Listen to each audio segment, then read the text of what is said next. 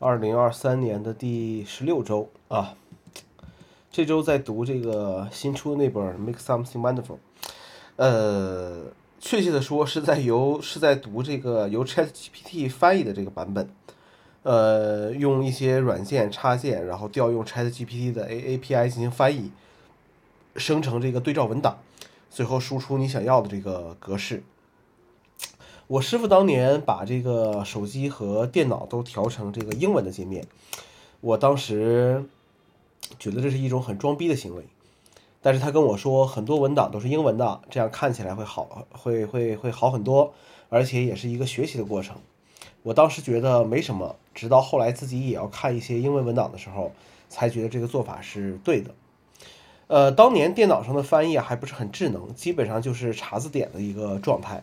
这可能也是当年用 Palm 手机非常喜爱装个词典程序的一个原因吧。而到了现在，想要看个非母语的文档真的是太简单了。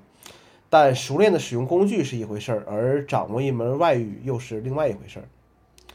有一天早上，一个朋友发来一张图片啊，跟我说看完这个言论之后，手里的面包都不香了。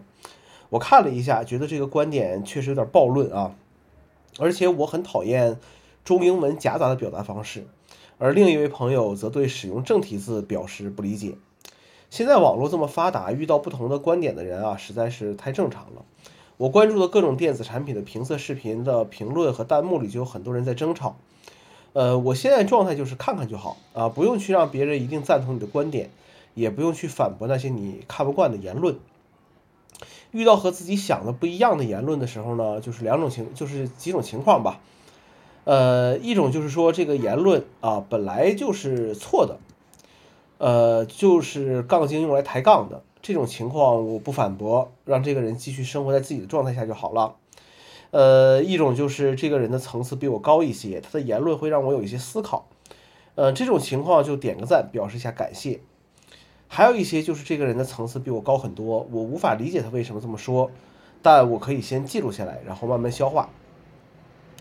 小米十三 Ultra 发布了，看了几个视频，大家都在说拍照真牛，自己算是见证了手机拍照的发展历程，而且使用的也算是频繁。呃，因为到现在为止我也没有一个相机，零五年读大学的时候，还有很多手机连摄像头都没有呢。呃，那个时候用个 Moto V3i 有一百三十万像素，觉得已经挺好了。呃，那时候还是想有个卡片机的。工作之后就是 iPhone 了。啊，一直也就是将就着用 iPhone 拍照，这期间还买过两个索尼的外接镜头 Q 叉十和 Q 叉一百，可以蓝牙和 iPhone 相连进行拍照，呃，这也算是有数码相机了。二零一七年的时候才买了第一个数码相机，索尼的 H 叉九零，看中的不是画质，而是它的三十倍的这个光学变焦能力。到现在为止呢，我对于 iPhone 的拍照，呃，有什么不满呢？就是静态照片的观感啊，比这个国内厂商已经没什么优势了。虽然发个朋友圈或者 ins 也就是那样子，可能看不出来。呃，变焦的倍数呢还是小了一些。先不说画质如何，先做到拍照啊，拍到那也好啊。至于手机拍照还能怎么卷，我是想不到的。呃，你说你在意拍照，但先要考虑是怎么才能出去拍照，然后再考虑拍照的好不好看的问题。呃，跟一个朋友说我没看过《灌篮高手》，他表示很惊讶。我说我连《柯南》《海贼王》都没有看过的时候，他表示更惊讶了。呃，我是真的没看过啊，可能是对非母语的内容都都理解不了。美剧只看过《生活大爆炸》，其他出名的剧集只停留在这个听说过的这个阶段。呃，直到现在也是一样的。我看很多电视剧都是很古早那种，像什么《我爱我家》《武林外传》《雍正王朝大宅门》之类的，可以方便的做背景声音存在。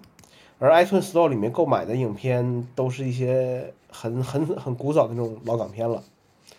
呃，最近在看的一个电影呢，就是《流浪地球二》啊，还是在外面等等这个面试的人的时候快进看完的。好了，一周又结束了，这周末调休，iPhone 用户记得切换闹钟。